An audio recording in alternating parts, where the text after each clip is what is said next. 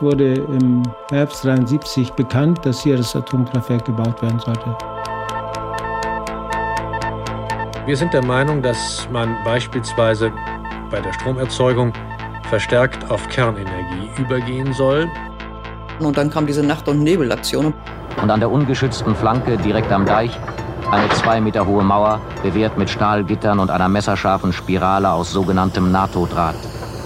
Also jetzt im Verlauf der Demos äh, wurde ja unheimlich Panik gemacht von Seiten der Landesregierung. Am Abend kam es zu einer regelrechten Schlacht um das schwer befestigte Baugelände in Brockdorf. Das hat man hier, habe ich hier noch nie erlebt, wenn man hier auf dem Lande wäre. Um 21 Uhr sind Gesetz und Ordnung wiederhergestellt. Die Bauarbeiten können weitergehen. Deine Geschichte, unsere Geschichte. Ein Podcast von NDR Info.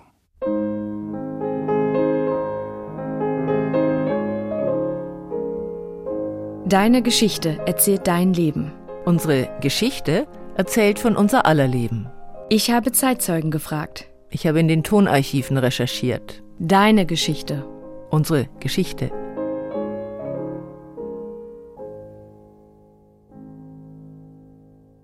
Die 70er, Folge 11. Atomkraft, nein danke. Willkommen zu einer neuen Folge unseres Geschichtspodcasts mit Ulrike Bosse und Franziska Amler. Ich glaube, unsere Stärke hier vor Ort war politisch gesehen, dass, dass wir kontinuierlich am Ball geblieben sind. Und äh, letztlich haben wir ja auch erreicht, dass keine AKWs mehr gebaut werden und sie jetzt auch abgeschaltet werden. Der Widerstand war auch nicht so von, von ausgehend von der Angst geprägt, sondern einfach von diesem Unrecht, wie hier mit uns umgesprungen wird. Der kam nicht aus der Angst davor, ne? sondern wirklich dieses äh, Durchhalten, dass es einfach nicht angehen kann, dass so mit Leuten und so einer Region so umgegangen wird. Nicht? Dass man sich praktisch wirklich zur Wehr setzen muss. Nicht? Das war für mich schon entscheidend. Atomkraft, nein, danke. Seit dem Reaktorunglück im japanischen Fukushima 2011 folgt die Regierungspolitik in Deutschland dem Slogan der Anti-AKW-Bewegung.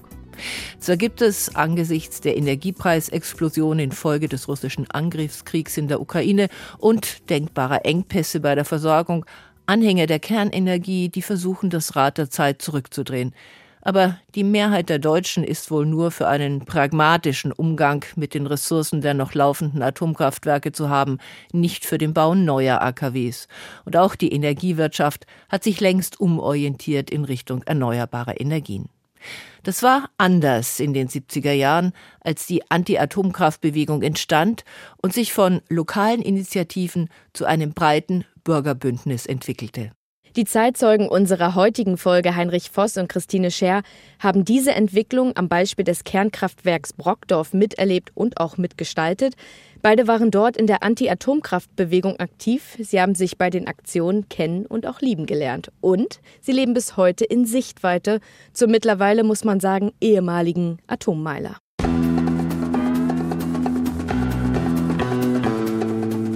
Atomkraft, ja bitte, so hatten wir eine unserer Podcast-Folgen über die 60er Jahre überschrieben. Die friedliche Nutzung der Kernenergie versprach, alle Energieprobleme einer boomenden Industrienation zu lösen. Überall auf der Welt wurde das so gesehen. Wissenschaftler warben für und Politiker setzten auf die Kernenergie. Es gab nur wenige, die diese Euphorie kritisierten und vor den Folgen warnten.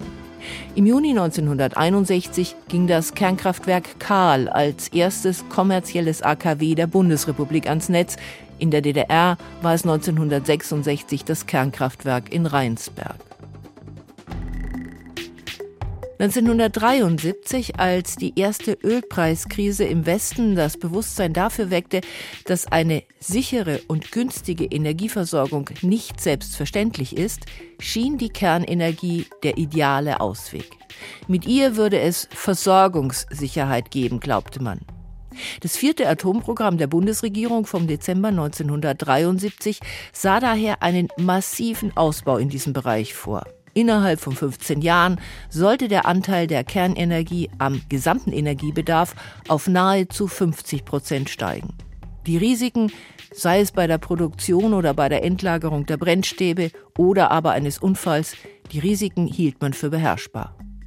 Und die Kernkraft schien sich als Energieform auch im Hinblick auf den Umweltschutz anzubieten, der ab Anfang der 70er Jahre auch in der Politik allmählich eine Rolle zu spielen begann.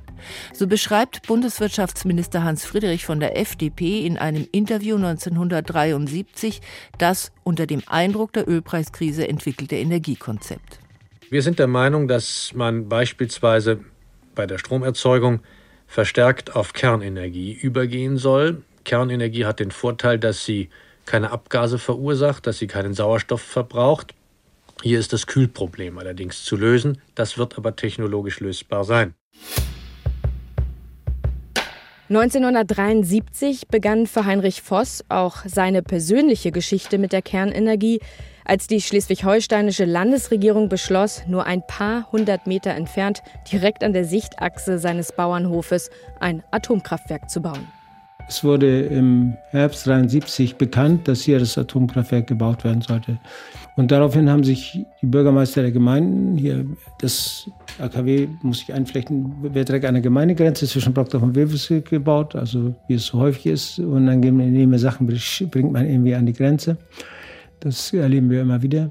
Also die beiden Bürgermeister haben sich zusammengetan, waren sozusagen die Urzelle der Bürgerinitiative und äh, haben dann eine Abstimmung in den Gemeinden auf den Weg gebracht. Und in beiden Gemeinden hat sich die Mehrheit der Leute eindeutig dagegen ausgesprochen. Man hat dann diese Wahlergebnisse insofern verfälscht, dass man gesagt hat, okay, die Wahlbeteiligung war irgendwo bei 70 Prozent. Und wenn man das auf 100 Prozent rechnet, dann äh, ist es doch eine Minderheit, die dagegen ist. Also das ist absurd, ne? kennt man sonst nur aus Diktaturen. Heinrich Voss wusste bis dahin überhaupt nicht viel über das Thema der friedlichen Nutzung der Kernenergie, aber dass ein Kernkraftwerk so nah an seinem Hof errichtet werden sollte, hat ihn dazu gebracht, sich in die Thematik richtig reinzuknien, wie er sagt.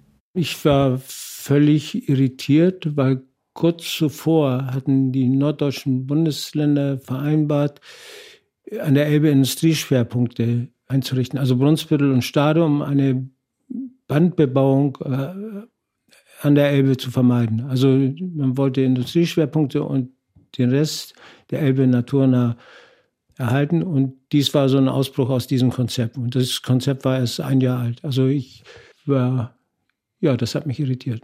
Und er hatte auch Angst. Klar, einmal das Unfallszenario, obwohl das in so großen Stil scheinbar noch nicht passiert war, aber das war ja bekannt. GAU, äh, der größte anzunehmende Unfall. Dann die äh, wichtiges Argument war ja die permanente Abgabe von radioaktiven Stoffen, die Anreicherung landwirtschaftlichen Nahrungsmittel, also über die Kühe in die Milch und dass die Milch nicht mehr verkäuflich war. Also dass die landwirtschaftliche Nutzung hier dadurch eingeschränkt. Sie sind ja äh, Milchbauer. Mhm. Hatten Sie auch Angst um Ihre Existenz? Ja, sicher. Die Sorge spielte eine wichtige Rolle, ja. Die Sorge der Bauern und Winzer um ihre Existenz stand auch am Anfang des Widerstands gegen ein Atomkraftwerk in Wiel in Baden-Württemberg, der allgemein als Geburtsstunde der deutschen Anti-Atomkraftbewegung gilt. Auch vorher gab es Proteste und Einsprüche gegen den Bau von Atomanlagen auf regionaler Basis. Anderswo wurden die Kraftwerksbetreiber mit offenen Armen empfangen, weil sie Arbeitsplätze und Gewerbesteuer versprachen. In Wiel am Kaiserstuhl fürchteten die Winzer, die Dampfschwaden der Kühltürme eines AKW könnten zur Verschattung und einem veränderten Mikroklima führen. Ihren Protesten schlossen sich die Studierenden aus dem nahen Freiburg an, für die die Risiken der Kernkrafttechnologie im Vordergrund standen. Am 18. Februar 1975 besetzten sie den Bauplatz für das AKW. Am Morgen nach der zweiten Nacht rückte die Polizei mit Wasserwerfern und Hundestaffeln an und räumte den Platz, was zu bundesweiter Aufmerksamkeit führte. Auch die Gegner des AKW in Brockdorf bekamen natürlich mit, was sich da in Wiel abspielte. Ja, Begeisterung. Total. Ja, natürlich. Auch anderswo passiert was, nicht nur hier bei uns. Äh, Solidaritätsgefühle hier. Auf jeden Fall, ja, Begeisterung. Klar, jede Aktion, die auch die anderswo stattfindet, bestärkt einen doch. Das ist, ist doch klar. Das ist ja der, ja, der Anfang der Vernetzung. Jedenfalls äh, habe ich das mit Begeisterung zur Kenntnis genommen. Wenige Tage nach Räumung des Bauplatzes in Wiel wurde er erneut besetzt. In den nächsten Wochen entstand dort ein regelrechtes Dorf mit Holzhütten, Imbissbuden und einem Freundschaftshaus in der Mitte, in dem Vorträge gehalten wurden und über Atomkraft diskutiert, aber auch Theater gespielt und miteinander gesungen wurde. Im Spätherbst 75 verließen die AKW-Gegner das Hüttendorf. Die baden-württembergische Landesregierung hatte sich auf Verhandlungen eingelassen und es gab einen befristeten Baustopp. 1994 wurde das AKW-Projekt in Wiel endgültig eingestellt. Das AKW Brockdorf wurde gebaut und ging 1986 in Betrieb, trotz der Proteste, die es dagegen gegeben hatte. Heinrich Voss hat damals unheimlich viel Zeit in seinen Kampf gegen den Betrieb des AKW Brockdorf gesteckt. Für ihn war das ein zweiter Job, sagt er heute. Immer wenn im Kopf ein bisschen Platz war, dann habe er darüber nachgedacht, sich vernetzt und vor allem intensiv informiert. Wir haben dann uns sehr um Unterschriften bemüht. Also damals hatten wir 30.000 gegen den Standort, 30.000 Unterschriften. Hatten dann einen Erörterungstermin, der über vier Tage lief. Also wir konnten sozusagen so viele Argumente vortragen, so viele Wissenschaftler waren dort, die ihre Sichtweise dargelegt haben gegen die Nutzung der Atomenergie, dass äh, eigentlich klar war, dass man ein Atomkraftwerk nicht bauen kann. Es wurde eigentlich auch sehr schnell klar, dass wenn man ein Atomkraftwerk hier nicht will, dann auch anderwo kein Atomkraftwerk haben kann. Also insofern ähm, war dieser Slogan kein AKW in Brockdorf und auch nicht anderswo schon sehr schnell präsent und in aller Munde. Aber bei der schleswig-holsteinischen Landesregierung fanden die AKW-Gegner kein Gehör. Naja, wir haben gelernt, eine andere Sichtweise auf die Politik. Wir haben gesehen, dass unsere Interessen in den Parlamenten nicht wahrgenommen wurden. Also jeweils äh, Genehmigungsbehörde war ja das Land und das Bund. Also es gab keine.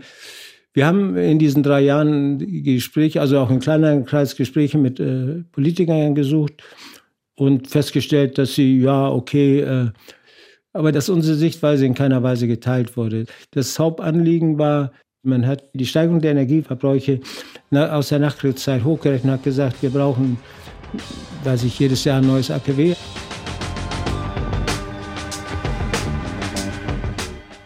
Im Herbst 1976 eskaliert die Auseinandersetzung zwischen Staat und Atomkraftgegnern.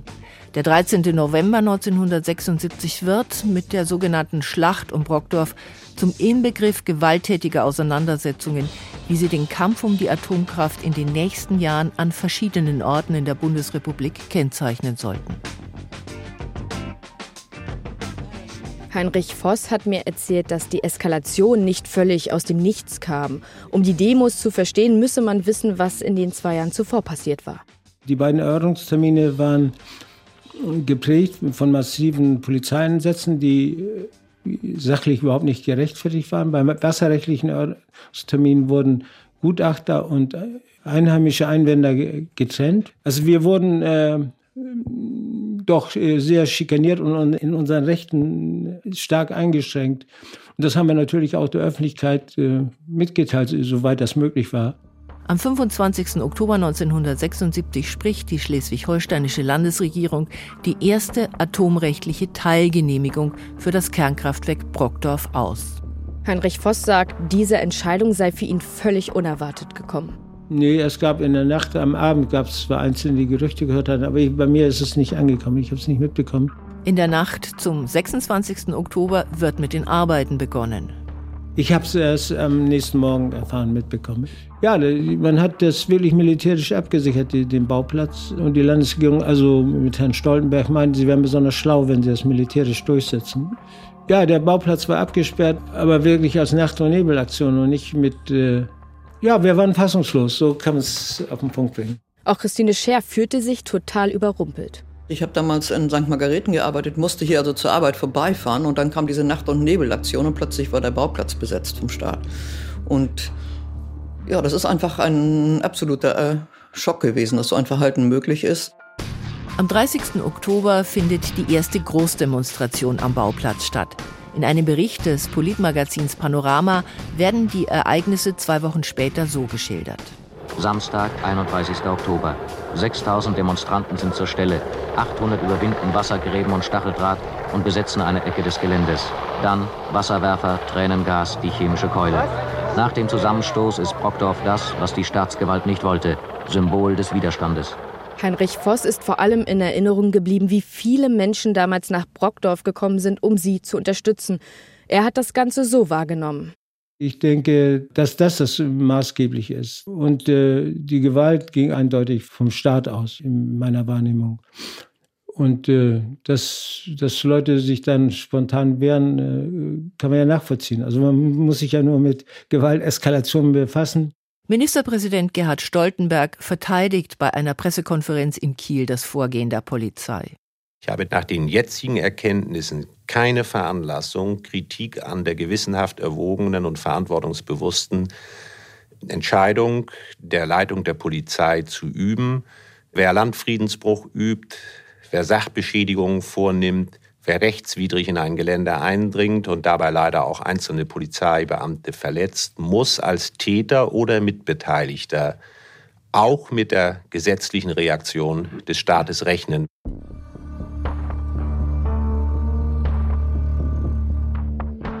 Sollte die schleswig-holsteinische Landesregierung die Absicht gehabt haben, die Atomkraftgegner von weiteren Demonstrationen abzuhalten, so ging das Kalkül nicht auf. Für den 13. November rief die Bürgerinitiative Umweltschutz Unterelbe erneut zu einer Demonstration auf. Christine Scher hat erzählt, dass schon Tage vor den Demos eine gewisse Anspannung in der Luft lag, auf beiden Seiten. Die Atmosphäre war insofern aufgeheizt, dass schon im Vorwege der Demonstration die Polizeipräsenz in der Region sehr deutlich war und dass dann zum, zum Beispiel so etwas passierte, als mein Mann dann nachts aufstand, um ein Kalb zu greifen und über den Hof ging und Licht anmachte. Da kam kurze Zeit später ein Polizeiauto auf den Hof gefahren, und wendete dann wieder, als hier nichts Spektakuläres passiert war, außer Arbeit. Es war schon ein von beiden Seiten spektakuläres Klima. Nicht? Und das hat natürlich dann auch uns jungen Leuten mal Spaß gemacht, dann auch nachts mit einem kleinen F4 durch die Gegend zu fahren. Mal gucken, ob jemand hinterherfährt. Also das kann man sich aber einfach heute nicht mehr vorstellen, was das für ein Klima gewesen ist. Ne? Ja, wo wollen Sie hin? Was sollen Sie da dann hinliefern? Ja, tut mir leid, ich darf hier also kein Fahrzeug durchlassen. Sehen, Nicht nur nachts, auch tagsüber gibt es Polizeikontrollen. Ich habe gestern ja, abgesendet. Ich darf Ihren Namen haben, denn wenn da was passiert, dass ich gegen angehen kann. Ich meine, wir sind ja nun nicht in Russland oder was. Die nordwestdeutschen Kraftwerke, die den Brockdorfer Atomreaktor bauen wollen, nehmen die Herausforderung auf ihre Weise an. Die Bewachung des Geländes wird verstärkt, die Baustelle zur Festung gemacht. Der Panoramabericht schildert, wie am Bauplatz aufgerüstet wird. Im Vorfeld noch tiefere Gräben, noch mehr Stacheldraht. Und an der ungeschützten Flanke direkt am Deich eine zwei Meter hohe Mauer, bewehrt mit Stahlgittern und einer messerscharfen Spirale aus sogenanntem NATO-Draht. Im Schichtdienst rund um die Uhr rammen 400 Arbeiter in den Lehmboden der Wilster Marsch, was die NWK eine Sicherungsanlage nennt. Die Bauern ringsum sind drastische Atom-KZ.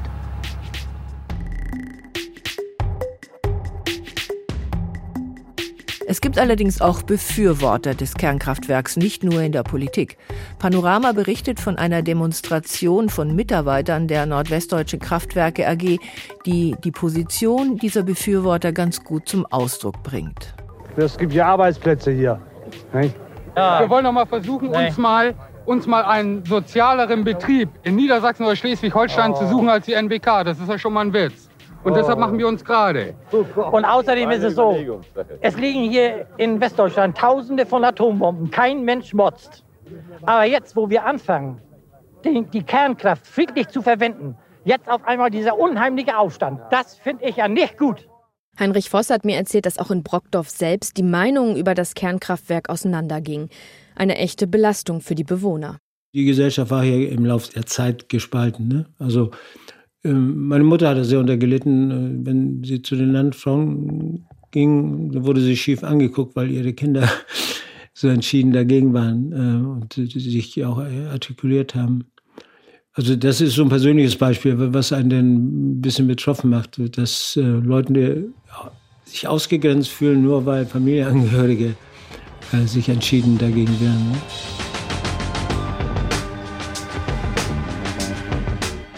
Der Aufruf der Bürgerinitiative Umweltschutz Unterelbe für den 13. November 1976 zeigt allerdings, dass die Anti-Atomkraftbewegung längst nicht nur national, sondern international verankert ist.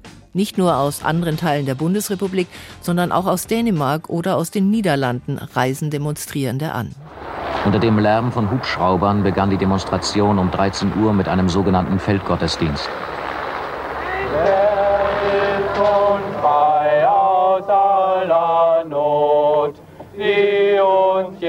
Hat betroffen. Obwohl die Polizei das Gelände weiträumig abgeriegelt hat, kommen zwischen 25.000 und 30.000 an die Baustelle. Bilder, die sich bei späteren Demonstrationen wiederholten, berichtet Heinrich Voss. Also jetzt im Verlauf der Demos äh, wurde ja unheimlich Panik gemacht von Seiten der Landesregierung, äh, eigentlich zu jeder Demo. Leute haben dann auch ihre Schaufensterscheiben vernagelt. Durch manche Orte, durch, bedingt durch die Absperrung, kamen eben sehr viele Demonstranten, durch andere Orte nicht. Und in den Orten, wo die Demonstranten durchgegangen waren, auf dem Weg zur Demo, da waren die Leute in den Orten wirklich entspannt und fröhlich nach diesen Demo, weil sie eben Menschen gesehen hatten. Viele interessante Menschen, auch im Vorbeigehen. Und in anderen Orten war diese Angst auch nach der Demo noch spürbar.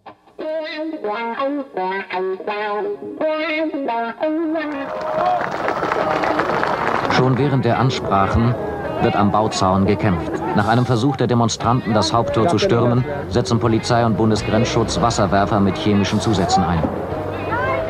Etwa 3000 versuchen trotz der Befestigungen, den Bauplatz zu besetzen. Dann werden Tränengaspatronen in die Menge abgeschossen. Vom Baugelände aus vor allem gegen die Angreifer.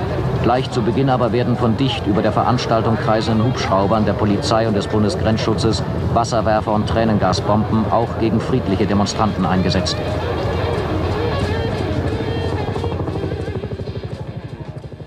Viele Menschen wurden auch nass durch die Wasserwerfer und so. Und die, wurden überall versorgt. Ne? Die Stimmung hier war, war Hilfsbereitschaft. Die Menschen, äh, die Hilfe brauchten, die andere Klamotten brauchten, die wurden auch, auch hier von meinen Eltern, dass die noch da waren. Aber überall. Also unabhängig von, von den absoluten Widerstandswillen war die Hilfsbereitschaft groß. Ne? Also das, äh, ja, das ist auch eine wichtige Beobachtung, glaube ich. So massiv die Polizei an diesem 13. November auch auftritt, viele Demonstranten lassen sich nicht einschüchtern. Am Abend kam es zu einer regelrechten Schlacht um das schwer befestigte Baugelände in Brockdorf. Mehrere Stunden lang versuchten einige tausend Demonstranten an verschiedenen Stellen Mauer und Stacheldraht der NWK-Festung zu überwinden und den Platz zu besetzen. Die Umweltschützer mit friedlichen Mitteln, verschiedene kommunistische Gruppen mit Wurfankern, Drahtscheren und Steinwürfen. Polizei und Bundesgrenzschutzeinheiten antworteten mit einem Dauerfeuer von Tränengasbomben, Wasserwerfern mit chemischer Beimengung und der chemischen Keule. Für Christine Scher wurden die Erfahrungen bei den Demonstrationen in Brockdorf prägend für ihr Verhältnis zur Politik, zu dem Staat, in dem sie lebte, hat sie mir erzählt. Wenn man wirklich sein Recht auf unversehrte Heimat kundtun will, dann auch konfrontiert wird mit Tränengas und solchen und Wasserwerfern. Das hat man ja, habe ich hier noch nie erlebt, wenn man hier auf dem Lande wird. Und das macht ja auch was mit einem, nicht? Also man muss ja immer gucken, welchem Gefühl gehe ich zu der Demo, was will ich unterstützen als Einheimischer hier und wie wird dann mit mir umgegangen. Und das ist doch sehr, sehr prägend für mich gewesen. Ne? Zwischen 8 und 9 Uhr abends, als die meisten Demonstranten sich schon zurückgezogen haben, bricht die Polizei aus dem Baugelände aus und räumt die Straßen der Umgebung. Es kommt zu Ausschreitungen einzelner Polizisten, die ohne erkennbaren Grund auf heimkehrende Demonstranten und Kamerateams einprügeln und auch die chemische Keule einsetzen. Um 21 Uhr sind Gesetz und Ordnung in Brockdorf wiederhergestellt. Die Bauarbeiten können weitergehen.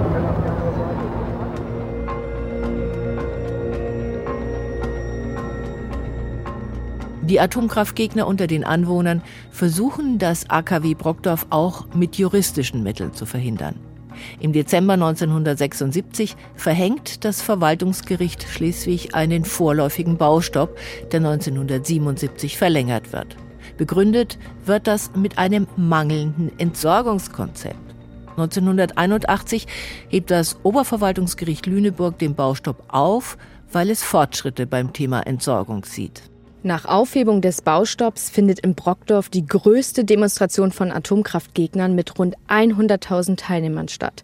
1983 zieht Christine Scher zu Heinrich Voss nach Brockdorf, obwohl direkt nebenan das AKW gebaut wird und sie und ihr Mann sich Sorgen machen, welche Folgen das vielleicht für ihre Kinder haben könnte. Den Kampf gegen das AKW geben sie aber nicht auf, auch wenn er sehr zermürbend ist. Seine Motivation hat mir Heinrich Voss so beschrieben. Ich habe kürzlich irgendwo in der Runde gesagt, ich bin ein Indigener. Also das, diese Verwurzelung, glaube ich, äh, spielt eine große Rolle. Dass man sich hier persönlich verwurzelt fühlt, dass man hier seine Perspektive sieht, äh, auf diesem Bauernhof hier sein Berufsleben zu verbringen. Ähm, und dann kommt plötzlich eine Sache, die man nicht okay findet, wo man auch nicht den gesellschaftlichen Mehrwert sieht. Das Entsorgungskonzept, nachdem das Oberverwaltungsgericht Lüneburg den Baustopp für Brockdorf aufhebt, war zum einen der Beschluss der Regierungschefs von Bund und Ländern von 1979, eine Wiederaufarbeitungsanlage zu bauen. Nach langer Standortsuche wird 1985 in Wackersdorf mit dem Bau der WAA begonnen. Nach Protesten der Bevölkerung und aufgrund der Entscheidung der Energiekonzerne wird er aber 1989 eingestellt. Niedersachsens Ministerpräsident Ernst Albrecht hatte ursprünglich 1977 den Plan vorgelegt, in Görleben ein nukleares Entsorgungszentrum zu bauen, mit Wiederaufarbeitungsanlage, Brennelementefabrik, zwei Zwischenlagern und einem Endlager für hochradioaktive Abfälle. 1979, nach dem Atomunfall im amerikanischen Kernkraftwerk Harrisburg, und aufgrund der Proteste in der Bevölkerung nahm er Abstand vom Bau der WAA in Gorleben, nicht aber vom Gesamtkonzept. Am 31. März 1979 gab es einen Treck der Bauern und Bürger aus Lichow-Dannenberg nach Hannover, der dort von 100.000 Demonstrierenden begeistert empfangen wurde. Dieser Treck wurde zum Symbol für den weiteren Kampf gegen die Atomkraft in den 80er Jahren. Die Anti-Atomkraftbewegung ist dann auch eng verbunden mit dem Aufstieg einer neuen bundespolitisch wirksamen Partei, den Grünen. Wir müssen zusammenstehen. Soll leben, soll leben, lasst uns mit Gift und Müll in Ruhe leben. Christine Scher hat mir erzählt, dass die Brockdorfer Atomkraftgegner den Widerstand in Gorleben begrüßt und natürlich unterstützt haben, sowie sie sich auch über die Solidarität der Niedersachsen in Brockdorf gefreut hatten. Überhaupt hatte man sich ständig ausgetauscht und vernetzt. Ja, wir sind mehrfach zum Demonstrieren in Gorleben gewesen, haben selber auch mal eine Fahrradtour dahin gemacht und da auch ein paar Leute kennengelernt. Nicht? Also das äh, war ja schon wichtig, weil im Grunde genommen ja Brockdorf weitergebaut wurde mit dem Hinweis darauf, dass die Brennstäbe nachher in Gorleben eingelagert werden können, dass man das also wirklich zusammenführt, den Widerstand. Nicht? So sing doch, Vogel, sing, das Gorleben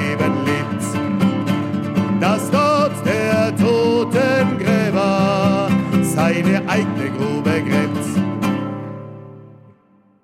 Der Atomunfall in Harrisburg 1979 hatte nicht verhindert, dass der Baustopp für das AKW Brockdorf 1981 aufgehoben wurde.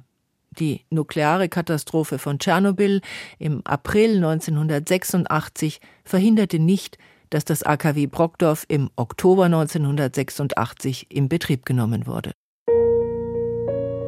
Seither leben Heinrich Voss und Christine Scher mit dem Kernkraftwerk nebenan. 35 Jahre lang schauen sie auf den Atommeiler jeden Tag. Also ich habe das als eine große Belastung empfunden, auf jeden Fall.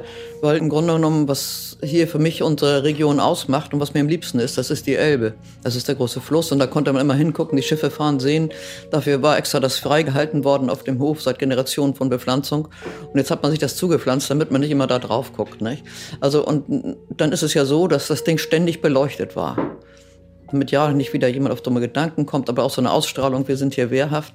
Und es wurde nie mehr dunkel. Nicht? Es wird auf dem Hof nachts nicht dunkel, es war immer Licht. Und sowas habe ich als große Belastung empfunden. Aber auch wenn sie den Kampf gegen den Bau des Kernkraftwerks in Brockdorf verloren haben, als Atomkraftgegner hätten sie am Ende ja doch gewonnen, betonen Heinrich Voss und Christine Scher immer wieder während unseres Gesprächs. Ich habe das insgesamt dann doch als eine wirklich positive Erinnerung insgesamt gesehen wirklich abgespeichert bei mir. Die Angst vor möglichen Folgen der Atomkraft bewegte die Anti-AKW-Bewegung.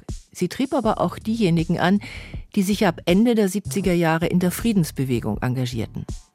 Im Dezember 1979 wurde der sogenannte NATO-Doppelbeschluss gefasst, der als Reaktion auf die Aufrüstung der Sowjetunion mit SS-20 Mittelstreckenraketen die Stationierung von Nuklearraketen ankündigte, falls Abrüstungsgespräche bis 1983 nicht zum Erfolg führen würden. Dagegen protestierten Hunderttausende. Darum geht es in der nächsten Folge von Deine Geschichte, unsere Geschichte. Unser Zeitzeuge ist dann Bernhard Fitzner. Der heute 73-Jährige war Ende der 70er Jahre, aber insbesondere dann in den 80er Jahren sehr aktiv in der Friedensbewegung in Hannover. Für die große legendäre Friedensdemo am 10.10.1981 in Bonn organisierte er die Sonderzüge für mehrere tausend Mark.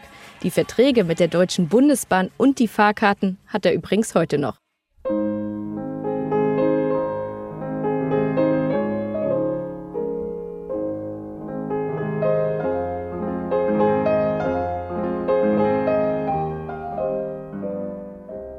Alex und Dennis haben den Podcast diesmal mit uns produziert. Ihr findet Sie finden diese und alle anderen Podcast-Folgen in der ARD Audiothek. Fotos, Filme und Texte zu den einzelnen Folgen gibt es unter ndr.de-geschichte. Und über Lob und Kritik freuen wir uns unter der E-Mail-Adresse deinegeschichte.ndr.de. Bis zum nächsten Mal. Tschüss.